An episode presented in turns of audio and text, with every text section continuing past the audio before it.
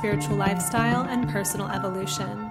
I'm an evolutionary astrologer, a clairvoyant, and a thought leader, and I started this podcast to have eclectic and impactful conversations about astrology as well as all things spiritual and personal development. I am coming to you with a new interview episode to share with Ell the Aquarius, and we discussed Ceres, the archetype, the asteroid, or the dwarf planet. Ceres is Demeter, and it's hard to look at Demeter without also considering Persephone and Hades.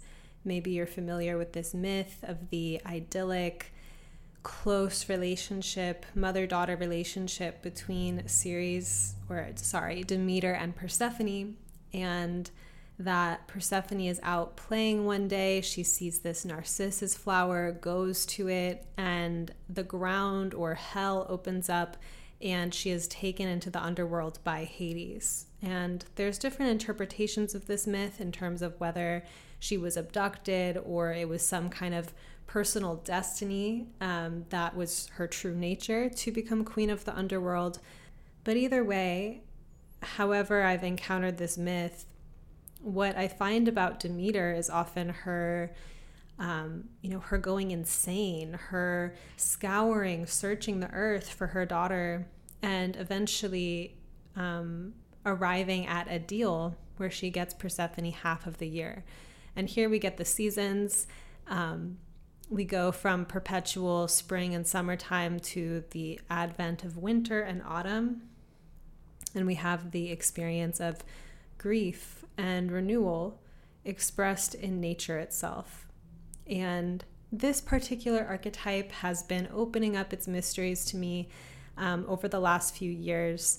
You may have noticed that I've been much slower on the podcast than when I first started. I think for a while I was putting out like two episodes a week. Um, but during my Saturn return, I took a lot of time off and I traveled. I really had a lot of fun and I had a lot of deep healing, deep healing of grief. Um, if you were here for it, you may also have listened to Hungry Ghosts of Paradise. If you haven't yet, um, or you don't know what I'm talking about, this is an audio novella that I shared to this podcast. I'll share the playlist in the notes, where basically I turned 30 and realized I've been grieving this thing for like six years now. I need to like full on write a novel about it. And I did this kind of act of public grieving, public creativity, and erotic autobiographical audio novella. And it was profound as an experience and the feedback that I got from you. But essentially, I ended up um, learning how to recycle all of that energy. And so now I approach Ceres, you know, I've been aware of her archetype, I've been aware of her asteroid and included her in charts for years, but she keeps, um, I think, opening. And we'll find this with any astrological archetype that our understanding of it grows alongside our lived experience or our embodied awareness of the archetype. And so this conversation with Ell came at a brilliant time. It was the day after Mother's Day, so already a Ceres or Demeter kind of theme. Ell works very intimately with the asteroids, including many of the known and lesser knowns in their practice, and has written an ebook about Ceres that I'll link in the notes. Ell's perspectives on Ceres opened up a lot of new realizations that happened inside of this podcast episode and that I'm still um, integrating. So I really loved recording this conversation with them. A little bit about Ell. Ell is a queer, creative human sharing astrology to uplift and inspire those in their community. They have a down to earth approach to the nature of astrology and seek to find creative ways that we can allow it to support us in the day to day. I have some announcements forthcoming about um, opportunities to learn with me. Um, I've been teaching an evolutionary astrology intensive for five years, and it is now going to be undergoing a major upleveling um, that is only appropriate in the sense that as I've been working with astrology for all of these years, um, what I've come to realize is that it's really part of a lifestyle. It's a literacy. So, though I do teach how to read charts, um, how to understand your own chart from the perspective of your soul's ongoing evolution, there's so many different applications in our lives and in our embodiment that astrology can bring us to. And so, as a teacher, um, I found that in teaching the intensive and then the advanced program Meteorite, that we really expanded the territory of what was possible to explore through astrology or explore with astrology in an interdisciplinary way. And that my one of my favorite things as a teacher is to support people in becoming astrologically literate right? To like really know the language. And then from that place of literacy, you get to be really creative or you get to have important psychological, spiritual, emotional revelations or revelations. So I will be announcing this, the details soon.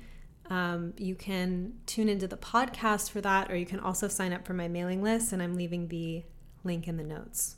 I have some spaces for astrology readings in May, and then I also have a super exciting adventure coming up for you this June, summer solstice in Crete, Greece.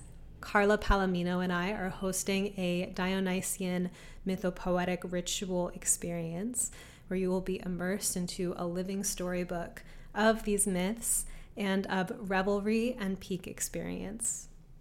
Carla is an embodiment guide, and I've been journeying with her for years and have had deep transformations. She supports people in connecting to the body in ways that are probably beyond what one can even imagine.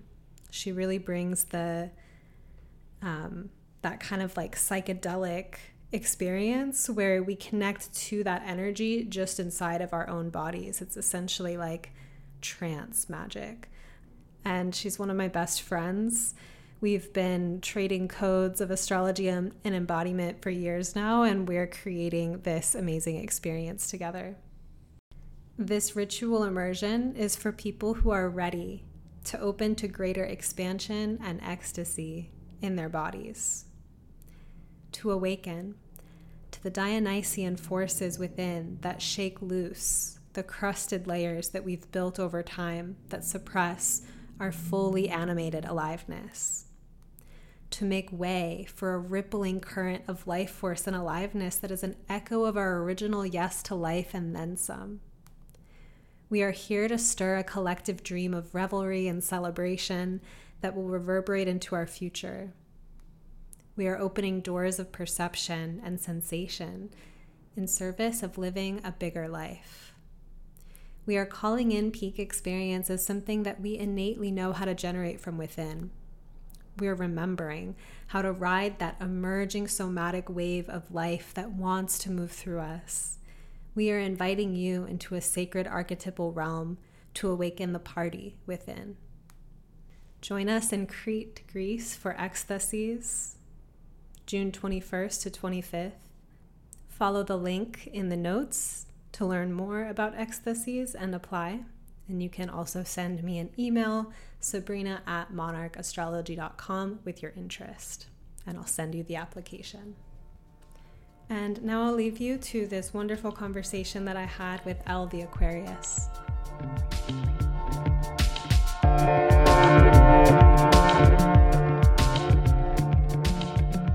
Hey everyone, I'm here with Ell the Aquarius. Really excited to have you here. I feel like this has been a long time coming.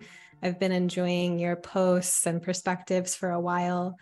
Um, how are you doing? How are you emerging post eclipse season?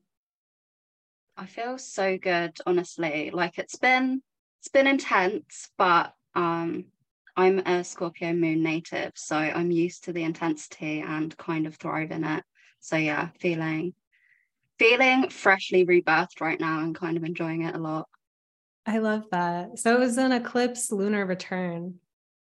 Powerful. Yeah, yeah, it was it was a, a couple degrees away from from my moon. So okay, yeah, like yeah, so really really on there. In my fourth house as well. Yeah. yeah. Super intense. Yeah. I also feel rebirthed. I feel like I was stripped of personal like programs that I saw so clearly and now I like couldn't go back. It was like evolution was carrying me and there was no choice and it was very tumultuous in the moment and like a huge amount of energy got freed up. Yeah, it was so interesting because like in those two weeks of you know between eclipses i was kind of looking around like crickets in my ear like where is it you know what what's happening and literally like the night of the eclipse. I just had this like earth shattering dream that just like delivered a load of information to me. And yeah it was kind of from that moment that i felt everything kind of like metabolize and shift. Um so it was yeah just really like punchy and um but yeah it helped to shift a lot that's been building up and building up for like years and years now. So it it did feel just like a huge sigh of relief. Wow. I love like the deep prophetic dream. I feel like that's like being the oracle being the philosopher like being in communion with the cosmos we get those dream downloads. Mm-hmm. of course all the time. So I know you work a lot with asteroids. Um, I recently, maybe in the last year, also started going like way into asteroids, you know, expanding from maybe using four to just like collecting right. down the rabbit hole. yeah. And so I'm just curious, like what drew you into working with the asteroids and what it's been like? Mm, yeah. So it was discovering Chariklo on my ascendant um, a, a couple years back. And yeah, uh, I want to shout out Empress Atlantis and David Leskowitz because um, their their work on Twitter and stuff, and just coming across them is what prompted me to even look into the asteroids. And I saw Chariklo just yeah smack bang on top of my ascendant and started looking into what that meant, and was just like bowled over by the precision and accuracy um and yeah it was it was a similar journey of like you know when you first discover astrology like that first thing that hooks you in and and then it's just that process of like wow I, I literally can't get enough of this it was very much that with with the asteroids as well um yeah just like more layers of understanding and and I like how they add this sort of like flavoring or seasoning to to mm. like the planets that already exist in the chart. Right. Chariklo is the daughter of Chiron. Um, I feel like there might be one or two myths where she's the daughter, but in most of them she's the wife, um, the wife, partner of, of Chiron. Yeah. How did you connect um, with her archetype? It was mostly the um the sort of imagery of being like a, a healing container um, I've always always been told by people like that I feel safe to them and they feel safe to open up to me and that I feel very like calming to them um, and it also that and the fact that I have Chiron on my moon um, and so having like these two centaurs just like placed so prominently in my chart um, and the fact that they're linked in myth as well it was just like wow i can't not pay attention to this. And as far as yeah like being a safe person to um, open up to it kind of has me feeling into Ceres who is who we're going to talk about today and this like archetype of nourishment and nurturance um, connected to demeter i've been working with her really like constellating the myth of Hades, Persephone, and Demeter, like all in one whenever I see her asteroid. Um, but I'm curious if we could get an introduction from you about this um, asteroid and archetype. Yeah, of course. So Ceres is asteroid number one, literally the asteroid that started all of it. Um, and our discovery was accidental. Um, a guy called Giuseppe Piazzi was like looking, I think he was just looking to like create a new map of the sky for himself and he stumbled upon something and was like what the heck is that and it was an asteroid um or what would then go on to be classed as an asteroid and yeah so just really changed the way that we um, view everything in our solar system. And yeah, she was discovered in 1801, so she's been around in our consciousness for longer than um, longer than Neptune, longer than Pluto. And yeah, like key sort of um, associations would be, as you said, like nourishment, nurturing, very much a mother archetype, um, and very linked to like survival and attachment and things like that. Yeah, I was just reading that she's like the largest asteroid in between Mars and Jupiter and essentially like a dwarf planet. Yeah, so yeah, she was reclassified as a dwarf planet in I want to say like 2006 or something like that. Um, but yeah, she she makes up something crazy like 25% of the total mass of the asteroid belt. She's yeah, she's she's big. she's got a lot to say. big mother. but yeah. yeah. like it's interesting. I didn't know that she was considered a dwarf planet um, until today, basically. Um, right. Yeah. Significant. Yeah, um, and then it's so cool that that puts her on like level footing with Pluto, um, who's obviously like the equivalent of Hades and is so interlinked with her myth. Um, yeah, she's. I I like that part of her story because I think it like coincides with her myth in the sense that she was like overlooked as like not having power um and and sort of like turned around and proved like how inherently powerful she is um, and, and is capable of being. So I like that the astronomy like reflects that too. Yeah. I wonder if, you know, her being around the same size as Pluto and like Pluto is such a powerful force, even though it's small and far away and relates to like the unconscious in so many ways. And thinking about Ceres relating to attachment and just how much people are influenced by their early attachment patterning and wounding and whatnot it's like a deep psychological force as well yeah and it also makes me think of like um the ancestral um sort of inheritance you get from your mother's line um like you inherit a lot of your mother's trauma and you know you i don't know how like scientifically true this is but as far as i understand um, we can technically say like we existed inside of our grandmother's womb. Oh, that's um, true. Yeah.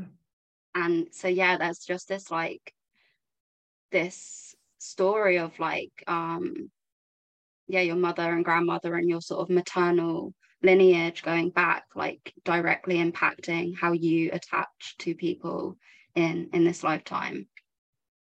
And so yeah, that feels super plutonic as well. Right. Um how do you see the myth like i guess With persephone yeah mm-hmm. yeah um i see I see the myth as like the way it would show up in a chart someone with ceres placed strongly i feel would carry this inherent fear that their their stuff is going to get taken away from them um and again to take it back to this theme of like power you know Persephone was taken by Hades because of like a deal that Hades and Zeus made. And those are both like members of um it's gonna get confusing because I'm like switching between Greek and Roman. Um, but you know, Ceres was their sister, was part of their family, and that was her child, and they kind of just like, you know, had a private conversation, was like, yeah, you can you can marry her, you can take her, that's fine. Um, and and then it was just this like aching, searching, yearning for her child, like lamenting and, you know, reaching across all corners of the earth. And, you know, there's parts of the story where she she refuses to even drink or eat anything because nothing, nothing's more important than finding her child. Um, and so I see in the chart as like this um particularly if there's like difficult contacts with the malefics, right? There might be this residual fear that, like, yeah, my stuff's going to get taken, or like whenever I have something that I love or that is good, it gets taken away from me. Um, it's kind of like this resource scarcity versus resource security spectrum that we see with Ceres. Right. And I can imagine that makes it difficult to like enjoy good things because there's that lingering fear of it going away. Yeah, 100%. Um, like always kind of always looking to the future because of the past and never truly being present and just like enjoying the thing for what it is in the moment um, and being comfortable with you know it going away. And again that's like an attachment thing. It's we have that with people we have that with objects um yeah just always always seems to come back to attachment with Ceres I've worked with like the three characters, Demeter, Persephone, and Hades, in this like variety of ways where there's like different interpretations. Um, or, you know, like was she abducted or did she have destiny to belong to the underworld? And then also, I think about this kind of idyllic space of innocence with um, Demeter and Persephone and this like youth. Um, and nothing has happened to challenge that innocence yet. And then her involvement or abduction or agreement, whatever it is, with Hades completely changes her life, but also removes her attachment from her mother to her, you know, underworld god like husband. And so one of the ways that I've tracked the Ceres experience is um, like Ceres relating to this sometimes like either nurturing figure or like a smothering, like overbearing mother. And then the desire to escape the family and the enmeshment of the family by being with some kind of like bad boy, like character to like take you away. Right. I you love that. Yeah.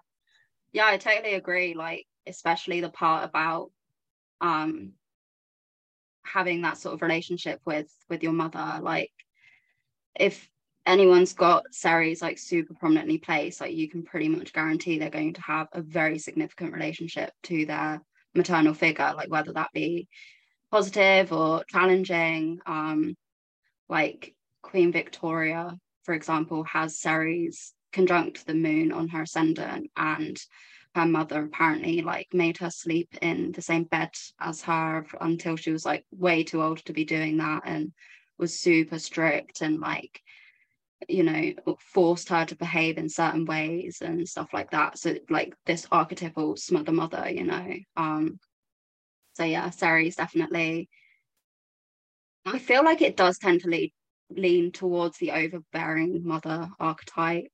Um kind of like I hate saying that because I do I feel like Ceres is a beautiful like archetype mythologically speaking, but I feel like observing it astrologically, it does tend to show up more as like erring on the side of overbearing. Do you have you also found that?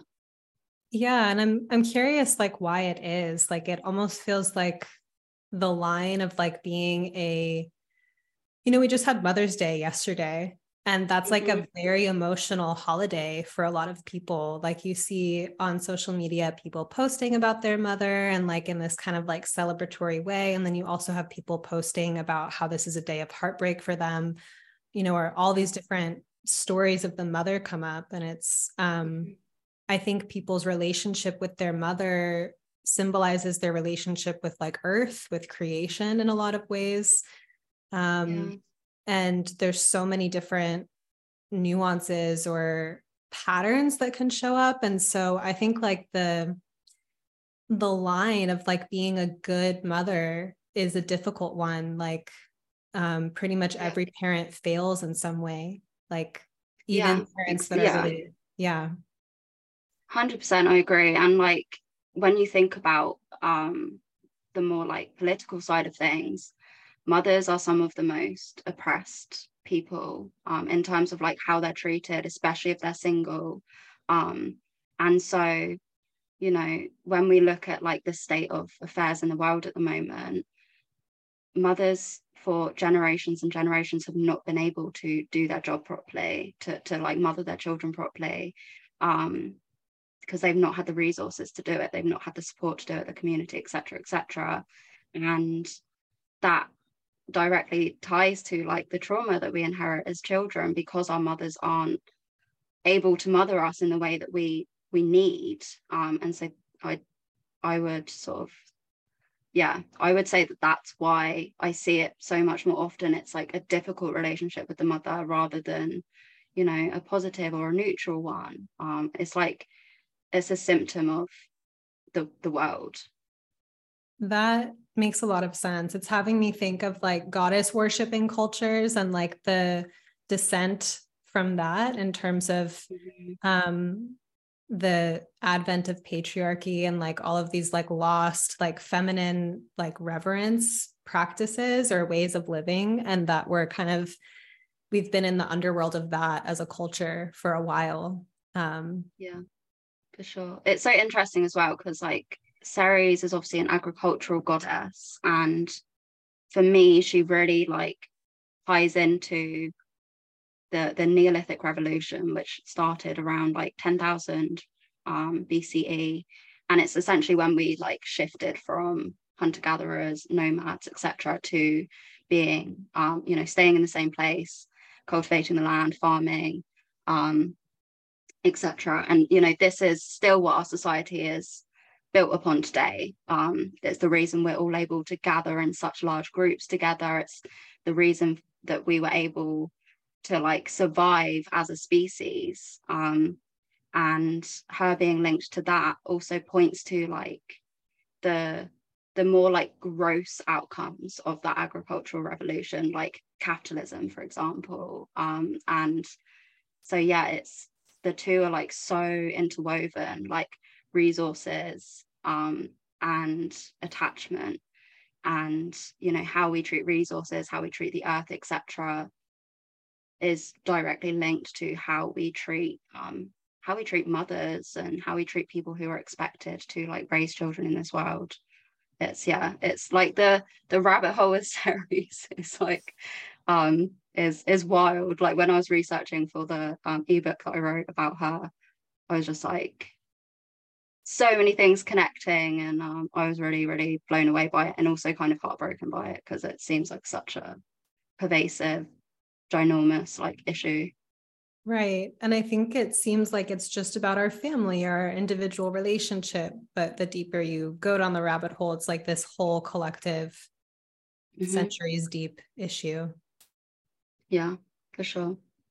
What was the like beautiful side of Ceres that you feel into like outside of these kind of like shadow or trauma based mm-hmm. expressions of her um just the like the fact that she is a mother you know like that is beautiful in and of itself um like the the care she has for her child and her her ferocity and um she just seems like very i don't know i i admire something about mothers who have no fucking issue as coming across as this like scary archetype you know because they are like they have to be ferocious um and that's what keeps kids alive you know is having a protective mothering figure tending over them um and so i try to i guess stay as neutral as possible because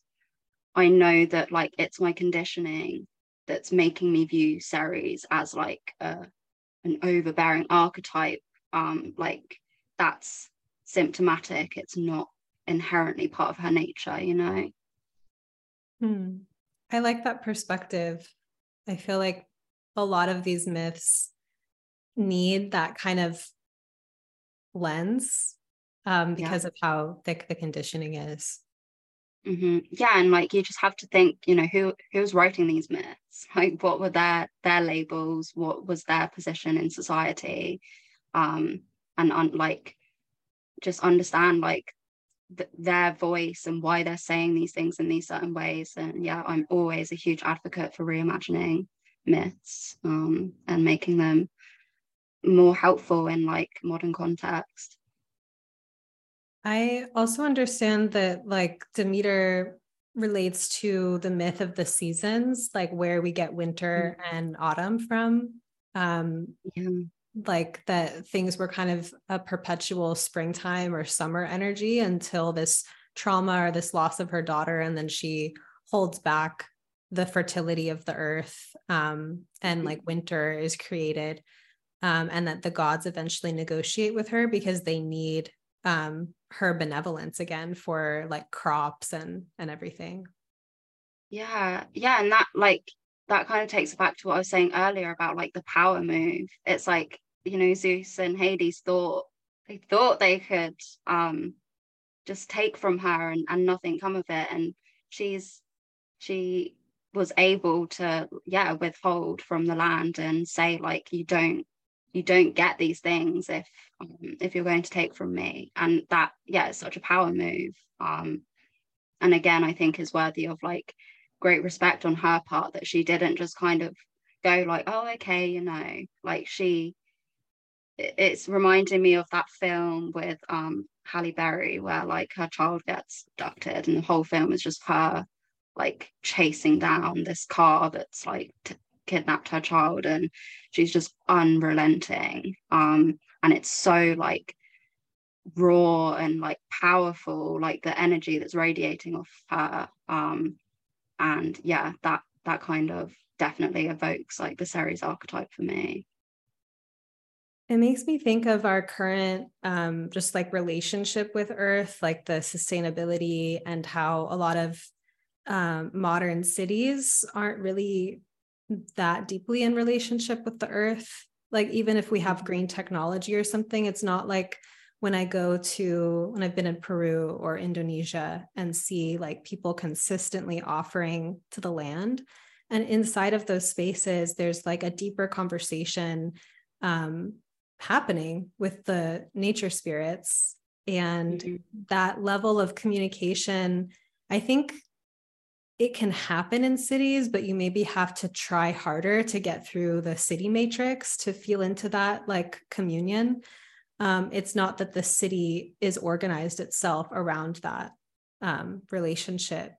And it's like, to a degree, you know, we're getting by, like we have like food in the stores and whatnot, but there's that kind of lingering sense of is this sustainable? When is it going to run out? Um, and just think of like the the psychological implications too of being that disconnected from the earth mother and then how that has run in family systems. And i think that exhaustion too or like that sense of not being resourced and the way that that then gets projected onto a mother figure for not being a good mom um, and not taking into account this whole like matrix that we're inside of Right. Yeah. Like the whole everything that's contributing to that. Um, you know, like I know for myself, I've in my chart I've got um Ceres at like zero degrees Aquarius square. My oh, I have um, it in Aquarius too. Oh, okay, cool. Yeah. So it's like it, already that's like looking it's a kind of difficult placement. And um mine is square, my Scorpio Chiron.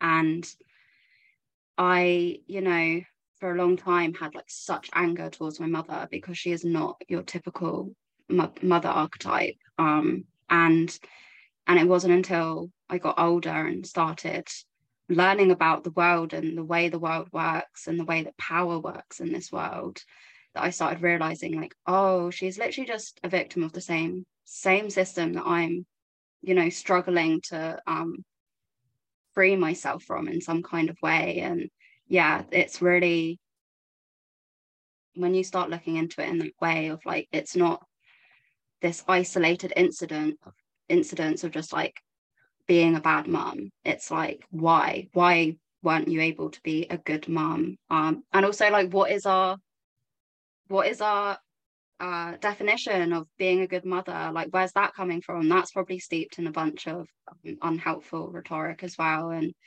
yeah it's just like diving deeper into Ceres really, really opened my view of like my own relationship to my mother and helped me find a lot of forgiveness.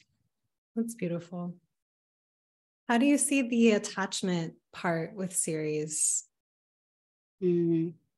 So with the attachment part, I I see it as this kind of like um similar to what we were saying earlier about like that sensation of the thing you have is going to be taken from you. So when you get something and you like it and it feels good, makes you feel safe, etc., there's this fear like that's going to go away. And um, that shows up as like, you know, attachment wounding. Um, let's say you know you're you anxiously attached to people that anxious attachment is that residual fear of like this person's going to leave um, or i'm going to be rejected in some kind of way abandoned etc etc so it's this direct link to um, the attachment that was available to you in childhood but and, and like just even more simply just the resources that were available to you because love is a resource like attachment is a resource attention etc like it all feels very like second house um sort of realm you know and and how if we've experienced scarcity from a young age like that wound is going to get carried over into our life and the way that we relate to everything around us and attach to everything around us.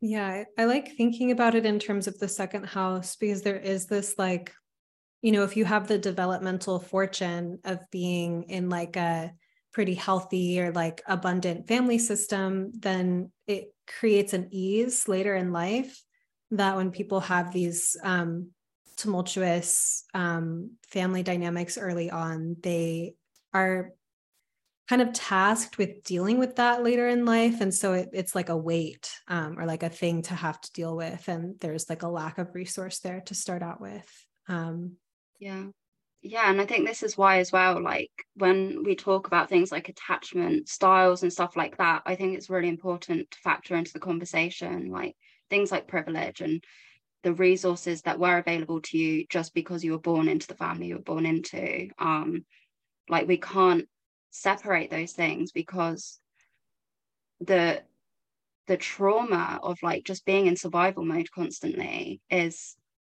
monumental. It's like ever pervasive. It finds its way into so many areas of your life, including, you know, your relationships and the way you attach to things. And um and yeah, it really it really is, I don't know, to me it's everything. It's at the core of everything. Like what resources were available to you is going to dictate how safe you felt and have always felt in this world and it's going to dictate how you behave in this world um and so yeah i guess like feels important to point that out when we're talking about this and people are looking into this in their chart or other people's charts like it's not just that someone magically has this like attachment style you know it's usually because of privilege plays some sort of part in it. Right. Um with Ceres, i also think about the um the descent into the underworld through grief essentially mm-hmm. and like her cyclical phases of renewal outside like up and like back to the surface world and like Ceres relating to our grief style and whatnot like having pluto or not pluto Ceres in aquarius um i've been thinking lately about like my relationship with freeze response or like when my grief has been frozen and takes a much longer time than it maybe needs to or before mm-hmm. i learned the tools for alchemizing grief, like how long these seasons were and like the freeze state of that essentially. Um, and I think about Ceres in terms of the impermanence of resources or impermanence of anything on this earth. And so how ultimately we will will lose pretty much everything at some point. Yeah. And there is like this idyllic state of these spring times where we're like really in, you know, and I I know when I'm in that season of my life, like it feels like being, you know, going from caterpillar to like metamorphosis stage to like full on like butterfly and I'm just like having this like amazing time. And then something happens like time turns events shifts and i'm taken out of that idyllic paradise and i like end up having to grieve that. And it's been um a process because I think some of my deepest grief in life has been about loss of those idyllic states and like how much I tried to like get them back, but like couldn't exactly like I couldn't recreate them. I had to find my way back into like the spontaneous emergence of those new seasons. Um, but a lot of my different chapters in life like follow that cyclical story of like height and paradise and like fall from it and reascent and whatnot it's gotten to a yeah. place where i've had to be so much less attached to the particular story of how my life is amazing or how my life is terrible at any given moment because it's it's cyclical um, and it, to me it yeah. has become more about learning how to participate with the cycle and like how to move the energy and not get in freeze with it yeah i love that so much and that um that imagery of like moving the cycle because i think when we're we're too attached right it's like we're digging our heels in. We're like we want to i want to stay here now because this is good like i don't want anything to change and and it's like you become an obstacle for the way that things naturally want to flow and and like the more resistance that you're providing like the more uncomfortable it's going to to be you know um rather than kind of like surrendering and and allowing the, the current take you into into your waves of like grief as those things naturally like come to an end. But yeah definitely with Ceres like tapping into cycles and seasons is is paramount. Um even just to like get comfier with losing things um getting comfy with grief and um you know i find more and more like the more you focus on presence as opposed to like what happened in the past and what might happen in the future you know the easier it is to be okay with stuff. Like presence to me is like this um is very interlinked with like practicing non-attachment to things you know. Like you said like not tying too much like i love this or this is terrible um just it is what it is kind of thing. Right i think i saw a clip um well it was a clip but i think it was connected to an interview you did with shahir about your venus and capricorn placement. Mm-hmm. Um i think that's what it was but you were speaking of like how our capacity to grieve enhances our capacity for love and connection. Um and i think you used an example of like there being some factors in the way of like seeing a partner because of work schedule or some something like that. And how if we're not able to grieve we might get into a place of blaming or projecting onto the partner are upset at the situation that's just shitty and is just like what we're having to deal with.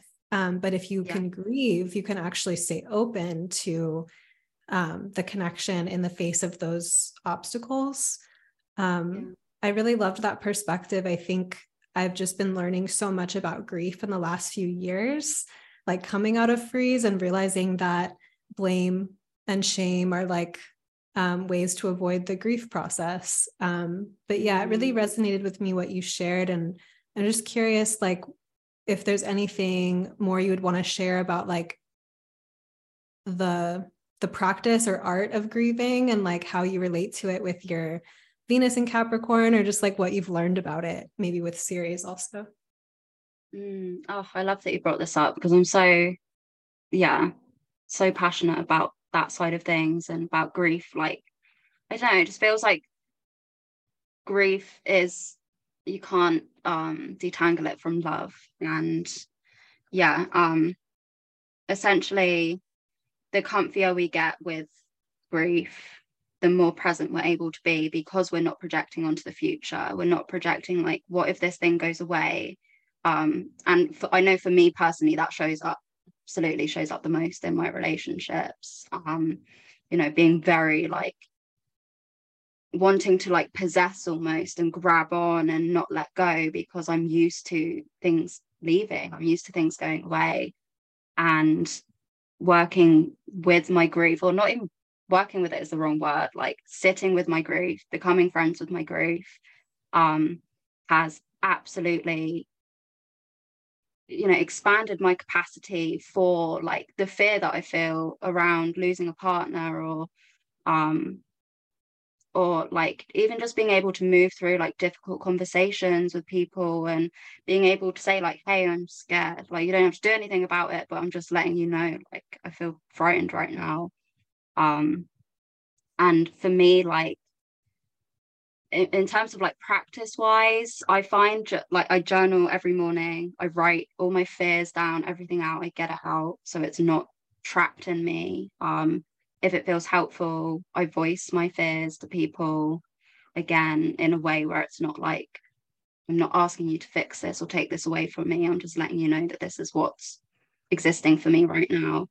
And then I also like thinking of um grief or like moving grief as like a birthing ritual almost. Like I feel sometimes it's helpful to like create a container for yourself where you're literally birthing your grief um and whatever imagery that evokes for you like do that because it's going to look different for everyone but just having some kind of like contained space where you're like okay i'm sitting down and i'm letting stuff come up um obviously like movement's going to be a big part of that like I, I know for me it's like lighting music um and movement and just like getting into this kind of more like animalistic state. Um I, i'm always in these moments like very very connected or like thinking of my ancestors and inviting them in as well to grieve with me.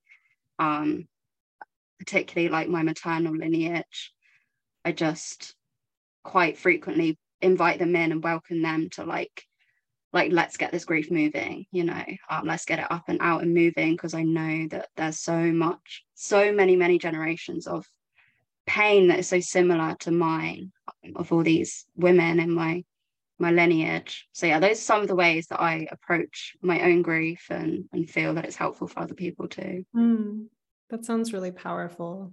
I've had um a process the last few years too with grief around learning how to sound and move in ways that essentially just like authentic movement or embodiment or sounding which were not tools that I even really knew about before then. And I think I had so much more of a like contained intellectual presence. And mm-hmm. so to mm-hmm. get into the animalistic um, was so freeing. And I have experiences with my grief of there being like a dawn kind of feeling after, like my vision gets brighter. There's mm-hmm. this like beauty, this sense of renewal. And I didn't used to know how to access that. My grief would loop up in like a mm. heady space and it would just be really miserable and I couldn't necessarily fully feel the thing that was wanting to be felt, but I was stuck in the like the loop. So I thought that that's what grief was and I'd try to like escape it by doing something else with my time and just like put it away. And it just brought me to a place where I had the resources to unpack everything I compartmentalized and learn about these things. Yeah. So it was like a coping mechanism, but I'm just kind of in awe of like even the the value, the eros, the like ways of grieving are something that I don't think culture in general is um mm. yeah. We're so uncomfortable with it. And like this, this is more like white Western um right. I was culture. just thinking it's like, not like the whole world, but it's yeah right, we're yeah. we're so uncomfortable with death we're so uncomfortable with loss with grief like they're all tied in you know like how much we try and avoid thinking about death and thinking about things ending and going away like we we're terrified and so of course that's going to impact our capacity to love and our capacity to be present and yeah it's just grief I just feel that grief is one of the most important um, sensations to become friends with. You don't even have to be comfortable with it. Like just be okay with it. Like like you said earlier, the shaming and the blaming is just avoidance. It's a way of avoiding. And grief is grief is you. Like grief are just parts of you that are hurting. Like how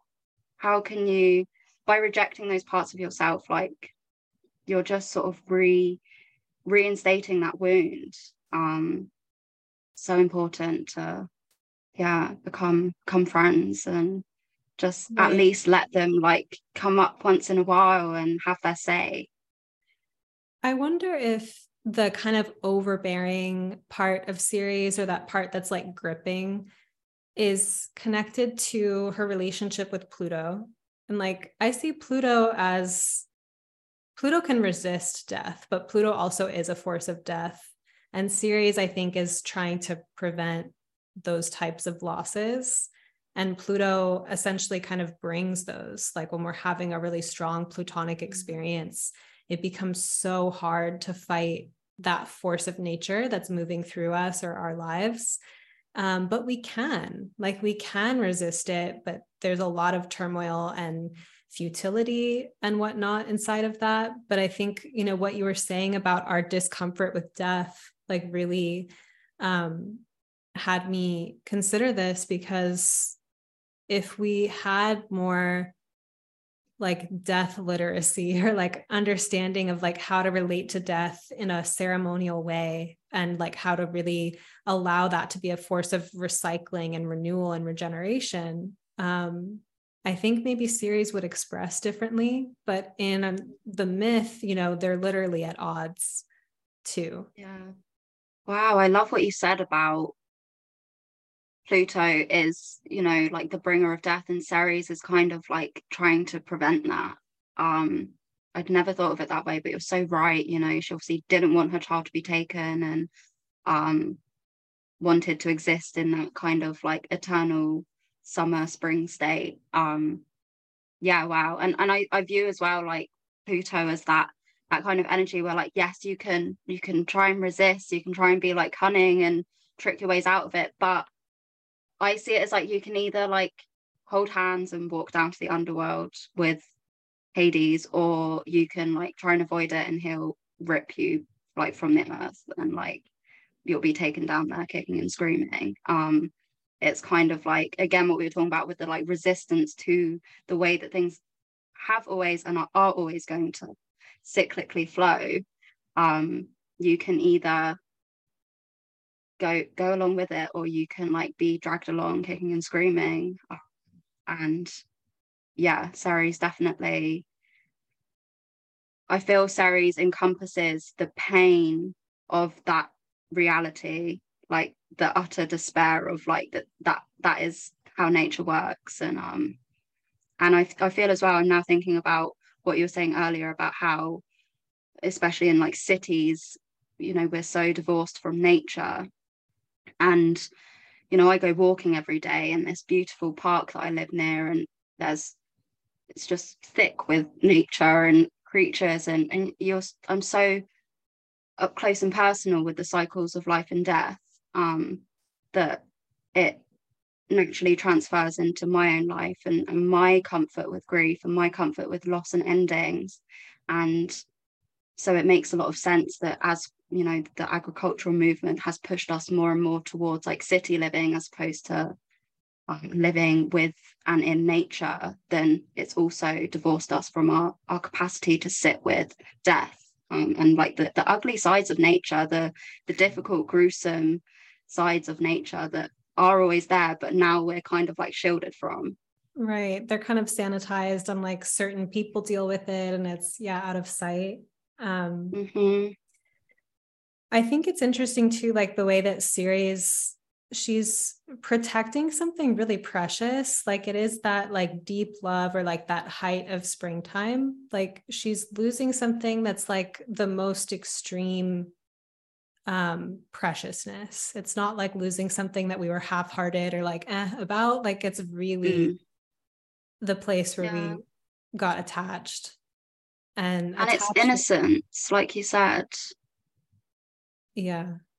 And that's like when i relate to that type of heartbreak it does have that like um it's a pretty dramatic thing to lose or have end. Because when mm-hmm. transitions in my life happen from less extreme joy you know it's just there's a piece it's like whatever this is how things are changing. It's the things that i really don't want to end.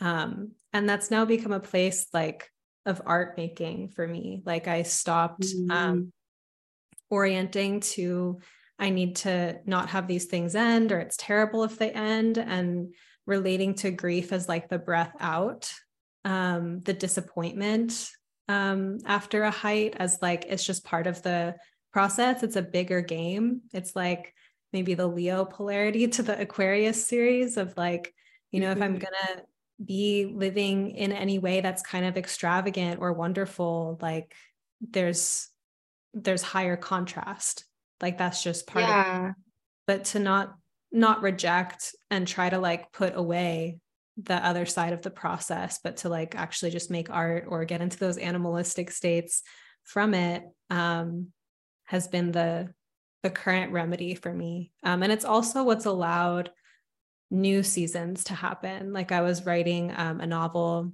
about like a heartbreak that took me, I was like, didn't get over it for six years. So I was like, I'm going to write a book because I can't, like, I need to be free of this.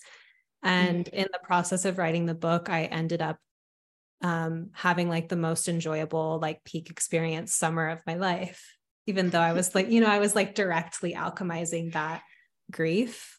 Um, so it's just kind of changed my worldview really to like not reject that part of the process. Um, and I, you know, Ceres like searching the earth for what she's lost, like I could feel the different ways that I like enacted that search, but in ways that weren't working um, versus like the type of um, being on that mission of sorts or that kind of travel or that search in a different way um, mm-hmm. has yielded more of the like return um, return with that state of innocence or enjoyment. Yeah because that's what it is. It's like returning to innocence. It's like returning home. Um because when we think about like you know persephone being the personification of youth and innocence right? The naivety the bliss of existing in the world and not knowing that bad things can happen.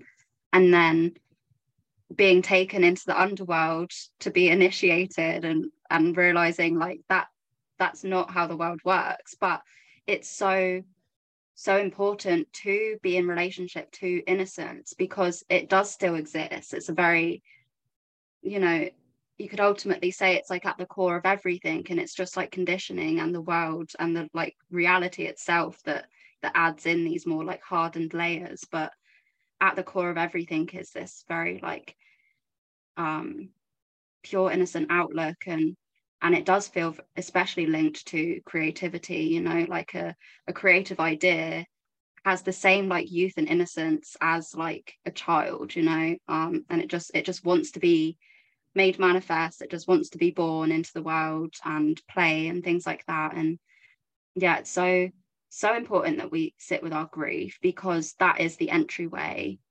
to back to our innocence and the the greater capacity we have for our grief then the more the safer like those more youthful innocent parts of ourselves aka like our inner child whatever you want to call it the safer that child feels to come out because you're you know think about like growing up with an adult who who doesn't allow you to have your feelings right It doesn't allow you to cry. You you get told like you get punished when you express grief right? If you're refusing to sit with your grief then again you're reenacting that wound onto yourself. And these innocent creative parts of yourself don't feel safe with you they don't feel safe to come out and play. And um yeah i really really love what you just shared there. And um it's beautiful that in your your quest to like alchemize this grief you you found like such joy. That's incredible.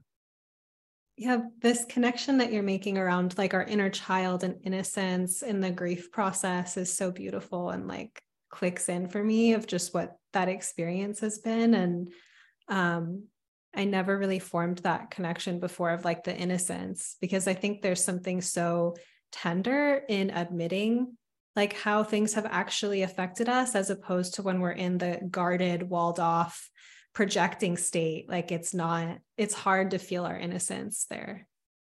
Yeah. Yeah and as well like i feel called to speak about how how much easier it is to like reconnect with your innocence when you're not intellectualizing all your feelings right um and obviously this is why we're speaking about like incorporating movement and stuff like that into the grieving process because it's not like yes it's amazingly helpful to like talk about it write about it but it's not the same as like moving it um, or alchemizing it creatively you know it's um you've, you've got to be doing that stuff as well because it want it wants to move it's it's alive in and of itself um, and and it needs that kind of interaction from you right and i love like singing now with it like i'm not like a singer you know but it's not really something I do for others, but it's something I do in my own space. Like, even if I'm just making noises, it doesn't have to be beautiful by any means. Um, but that and movement and drawing or doing things that are just yeah, it doesn't have to be like, I mean, my novel, I was like, I want this to be great. You know, I'm like trying to make something, but a lot of it is just improvisational and it's just the mm-hmm. the energy like wearing it on my body instead of having it stuck. That's such a good example of innocence, you know, like doing so like the singing thing that you just said, like you don't you don't sing, but you you're doing it anyway. That's like such a good example of innocence and i think so much of creativity needs innocence because you you like you can't learn a new craft by expecting to be really good at it straight away you know? It, it requires like this messy sort of childlike approach and the the more the more able you are to go into these things with like this. I don't give a shit if it's bad i don't care if people laugh at me like it's i'm just doing it because i want to do it. That's that's like what children do right? They don't care um, up until a certain age. They don't care what people think they just do it.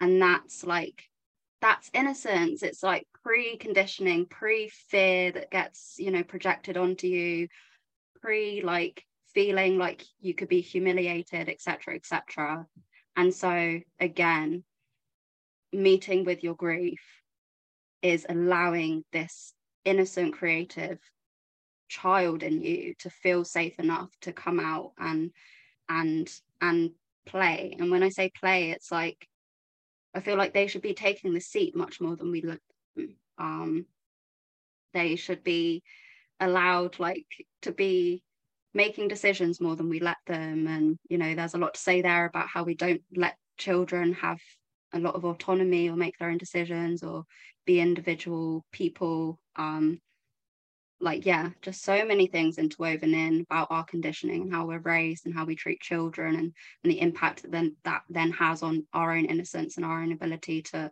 create without this excruciating fear of being like ridiculed for it Right. It has me thinking of like the um, defense as something that we feel really competent at or something like if we're really good at intellectualizing stuff or if we have a talent and like to be able to rest in that at the expense of like investing in the parts of us that are really messy and like not all that developed and more in that place of like innocence um and that that's a way of like feeling secure and not going into yeah. the yeah. Yeah i like that is something i definitely like i'm so attached to the things i'm good at. Because i just love like all the praise i've received you know for these things. And yeah that's such a good um yeah. a good point to raise like how attached we can get to the things we're good at and how that kind of keeps us away from exploring things that we're shit at but that would otherwise we would really enjoy you know? Right. Eventually i just get I feel too cagey inside of like recognizing like oh i'm i may appear like i'm good at this but i'm using it way too much to like avoid mm-hmm. being vulnerable in other places. And i can feel that and i can feel how it's starting to get stilted and like not authentic anymore. And like i need that regenerative like um, process of going into a place of discomfort and freeing up energy. Right yeah, you need to be like humbled every now and then. yeah.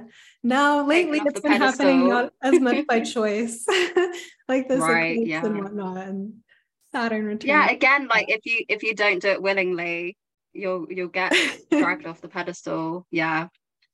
Exactly. That's what I've been learning how to kind of tell, like the closer I am to the pulse of how nature is moving through my life, I can participate with it. But as I start to get farther and farther away from it because of my own attachments, the the loss periods are often more dramatic and ripping. Yeah. And I find that there's some signals, you know, like I don't know how much this would connect to like agriculture in the sense of being able to tell like subtleties of how the season will go. But I think there's those kind of like heartbreaking moments in the summertime and relationship um, summertime phase where you can start to see the seeds that something is about to shift. And like you can try to like do something about it or have conversations but there's like a pulse or a direction moving a certain way. Um, and there could be ways to like go along with that but i find those spaces can be you know conversations are not had about it and it starts to just decay without like ceremony. I think you know if we think about breakups or something too how often um it's hard to do a breakup with love and connection and like mutuality that there's can be a sense of one person feeling really um like the rug has been pulled out from underneath them um or it's like not like a collaborative decision um on the other hand too like i've seen like watching couples break up who have so much love or they have a family, they have kids, and you can see like all of this energy being freed up and they're like on the ride of that change that's happening in mm-hmm. their life. And it's heartbreaking and life opening at the same time. And um, yeah, this it's just another romantic notion for me now at this point too, in terms of becoming better allies or friends with my grief to like think about how to relate to endings and death processes in a in a more romantic, connected way.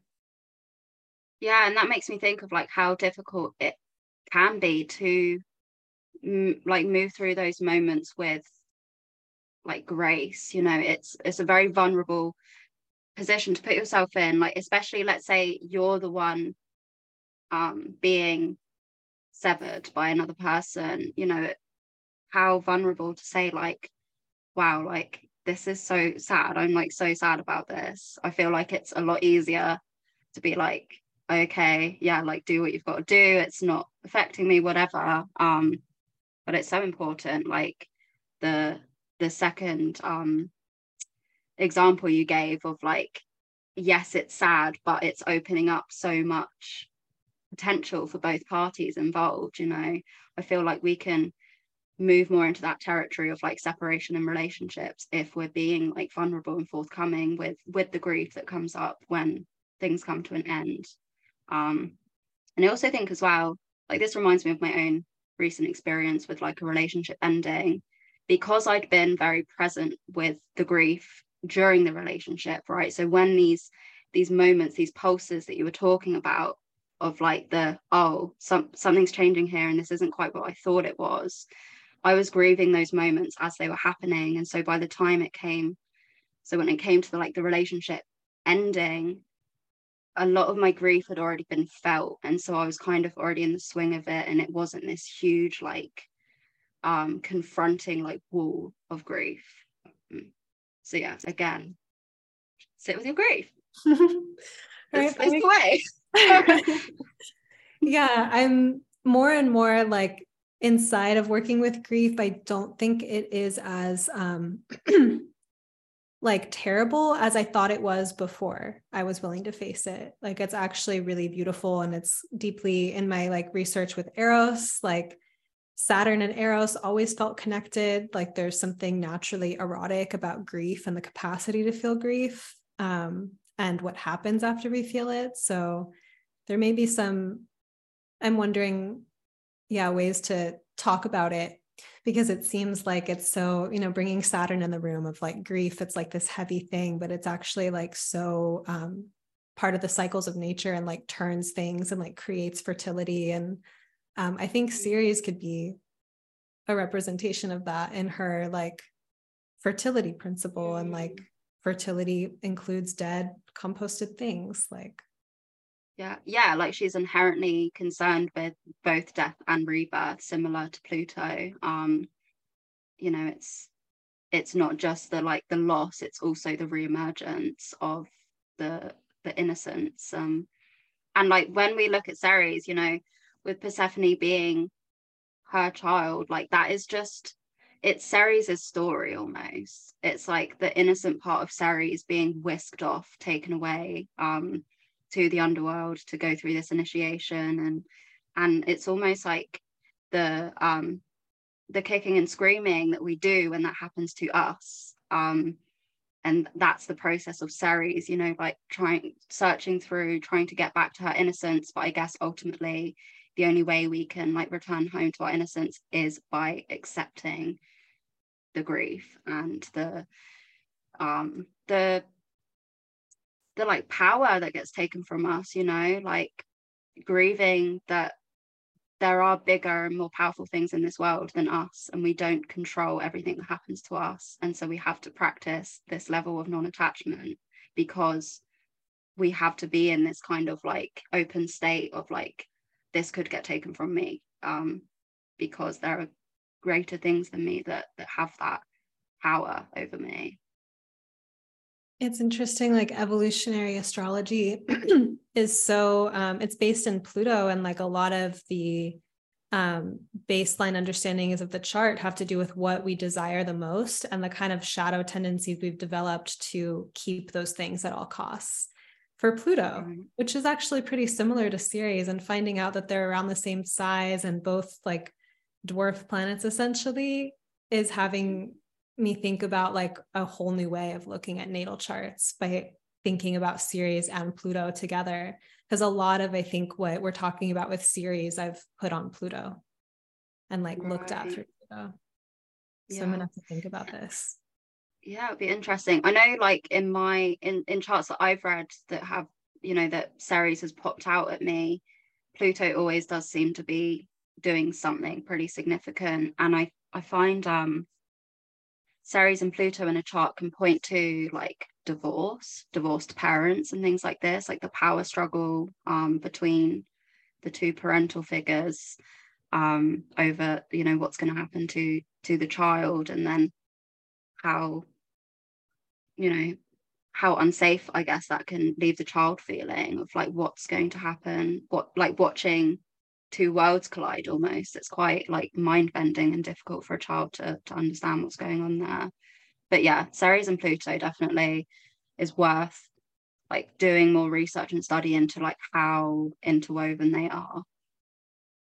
Um, before we close is there anything that you want to include about like the Ceres asteroid or significations anything that we haven't really covered um yeah, I guess it might be helpful to talk a little bit about um, the discovery chart of Ceres and mostly that she's got um so she's a Leo rising and she's got Sun in Capricorn and then Saturn on the ascendant. So she's got ruler of the first in the sixth and then the ruler of the sixth on the ascendant. And I think this speaks greatly to um how how identified she is with, and we haven't spoken about this side of things as much with like labor and um, work, like the um, the unseen labors of a mother, right? And and how how how overlooked that can be in this world, and with like Saturn on the on the ascendant and Leo, nonetheless, like Leo obviously wants to explore and express themselves. Um, but something being on there is almost like but you've got work to do. And i see this as kind of this story of like what it is like being in survival mode. Um, to take it back to that resource scarcity we were talking about earlier like when all you've known is survival mode when all you've known is scarcity that leaves very little room for like getting to know yourself exploring yourself and having the privilege of expressing that part of you that innocent part of yourself you know? Um so it's really yeah very interesting to me to see how like vividly that shows up in Ceres discovery chart. Um yeah I don't know if you're someone who looks at discovery charts at all or I don't tend to but I feel like I would glean a lot from it like even just like Saturn and Leo on the ascendant there's something around that like hardship early in life like Leo, like inner child kind of thing. But a lot of what we've been talking about too is like this capacity to um, play and like to uncover some of the um, crunchy like walls and barriers that happen that keep us from being connected to our inner child. Um, and that as a read of Saturn and Leo. Mm-hmm. Um, yeah. And then, yeah, the kind of like being pulled under by work and labor like not being able to get above water, like above ground because of being in survival mode. Um, yeah. And that, that adds a yeah. lot. Yeah. Like just not even being able to, um, yeah, like connect to that playful, expressive side, um, or like energy that we're meant to have access to with Leo. Um, yeah, with Ceres, like we see sometimes like or almost always is the case if you're in survival mode like you don't have access to that it reminds me of um i don't know if you're familiar with maslow's hierarchy of needs definitely and yeah. how you know at the bottom is our physiological needs and at the top is self-actualization and creativity and stuff like that like all of leo's realm is at the top of the pyramid and then all of like ceres's realm is at the bottom like having your basic needs food water care um that's oh. all Ceres domain. And so yeah, there's just such a strong link of like if you don't if you don't have good stuff going on at the bottom with your physiological needs, then the last thing you're thinking about is like being creative or being playful or you know being spiritual etc like those things are unfortunately privileges in in this world um and yeah definitely shows up with with Ceres yeah, the Saturn and Leo and like the top of the hierarchy of needs pyramid. It's like the process that people go through to um, exit survival mode feels mm-hmm. like a kind of it's like a remothering um, process or like a way of like affirming at a root level that we feel safe and taking actions, having strategies to start to make those moves, but doing the like energetic kind of rewiring around mm-hmm. it. Um, and to see that as like the like Saturn being like work that is difficult or like work that takes time. And it's that like top layer of the hierarchy of needs. Um, it's just super interesting to configure that with the discovery chart yeah yeah she's got a really really interesting chart i um recommend taking a look so you have an ebook about this. We can mm-hmm. link that in the notes. Um do you want to share anything about it as well as how people can find you and work with you? Yeah so the yeah the ebook is just like super easy to access. Um it's $11 and yeah there's just a bunch of information in there. I go through like the astronomy the mythology, the discovery, and and then the astrology, and I sort of continuously link it back to like what that tells us about this archetype. Um, and then yeah, you can find me. I'm on Instagram and Twitter, um, Stellar Sanctum, and I am soon to be opening up uh, like an offering suite that is more um, artistic in nature. So it's it's like an digital astrology shop where instead of buying like art prints and things like that, you're buying like different readings and like ebooks and class replays and stuff like that. So that's coming at sort of like the start of June. Um, it's coming soon. So yeah, keep an eye out for that. Awesome. Well, definitely follow Ell. I've been loving your posts, and you were posting a lot recently because of the um, garbage post challenge, and it was it was really illuminating like to get to know more of your thoughts and um yeah you're very like fascinating and magical to me um i really am glad that we had you on the show and i learned um so much like i made a lot of new connections and i didn't really plan for this to be close to mother's day but it was interesting how that was like a huge part of the collective consciousness yesterday leading into this conversation um, thank you so much for bringing your like research and knowledge about Ceres to the podcast. Thanks for having me. I had a Ceres like experience the other day.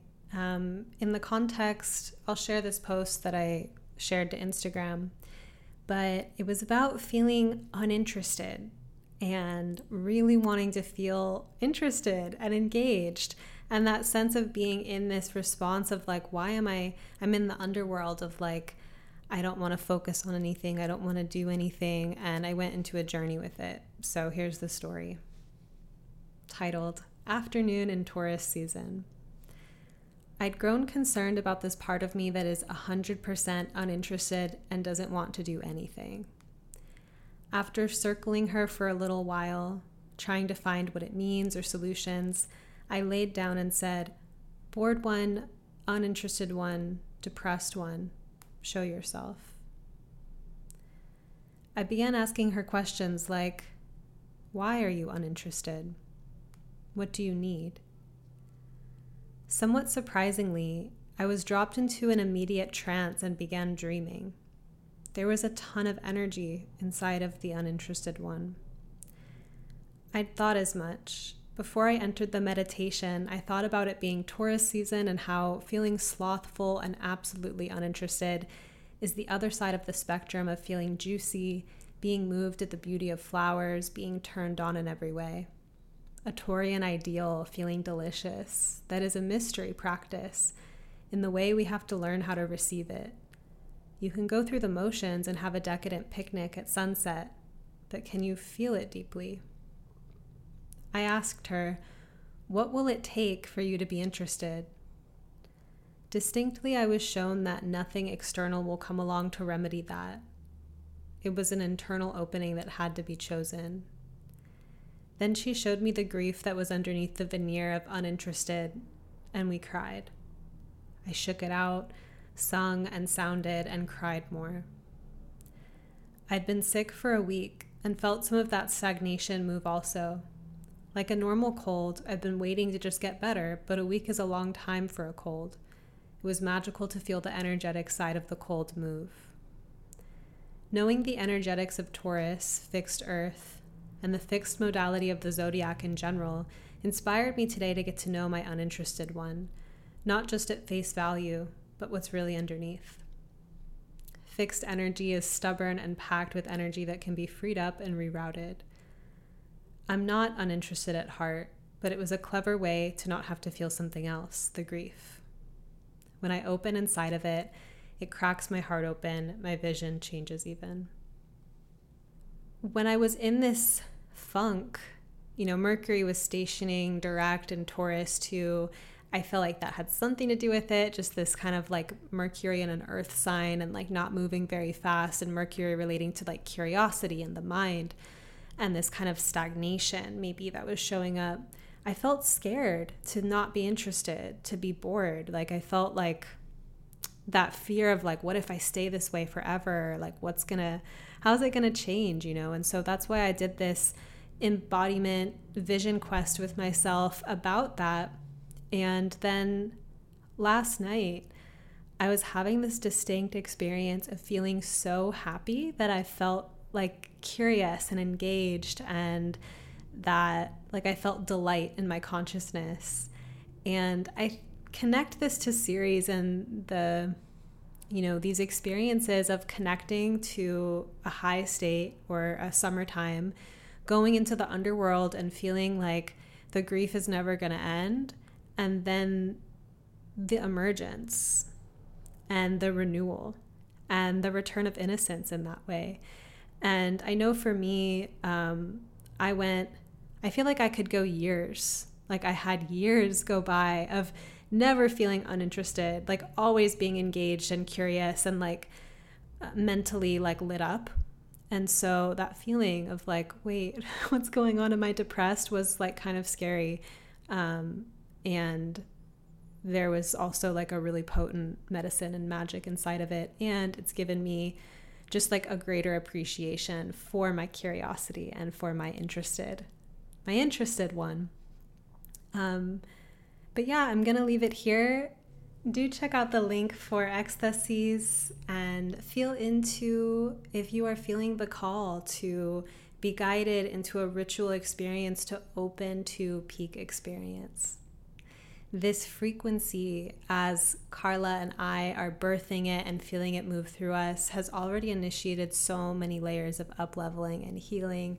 And it just has that quality to it of like that rising electric energy up your spine or feeling like your body starting to just take in more life and what it feels like to really ride that wave of energy, right? Like embodiment and a lot of what, you know, let me back up here. A lot of what I work with with astrology is like about embodying our natal chart, like being in connection with the cosmos and living out that promise, right? And then embodiment has been this additional frontier of like, first, my soul, you know, is like, okay, I'm down to be in this incarnation and like with this set of opportunities in this time and culture, let's go. And then jumping into the body is like where it's at. That's what I've been working with the last few years Carla has been a huge part of that. And these codes of embodiment have allowed me to take in more life from my form, right? And to be a channel for more, to be able to hold and be able to conduct more. That is the grand adventure of embodiment. And this particular invitation is about joy and becoming the party. And this I feel we each have our own journey with. It is a medicine, however, it's meant to work through us. So I can just share from my experience in this part here that um, the party is often an image or an experience that I've externalized onto other people or to special situations. And the ceremony of opening up to where I am that sun, right? Like my internal sun, my capacity to radiate joy outward. Um, that medicine is really special to me right now and has been part of my ongoing path, like very highlighted recently. Something that Carla and I also share um, a, a definite spot for. Um, so we're going to be brewing up this mood and this atmosphere of revelry, right? In in our group with each other and also birthing that through ourselves. It's going to be so much fun. It is going to be decadent. We have a beautiful villa in Crete. We have a Greek chef who is amazing. I love her. And we're going to have a fucking blast. So do check out that link, Ecstasis, in the notes for the page and application. And also feel free to send me an email, sabrina at monarchastrology.com. I love you. Have a gorgeous day.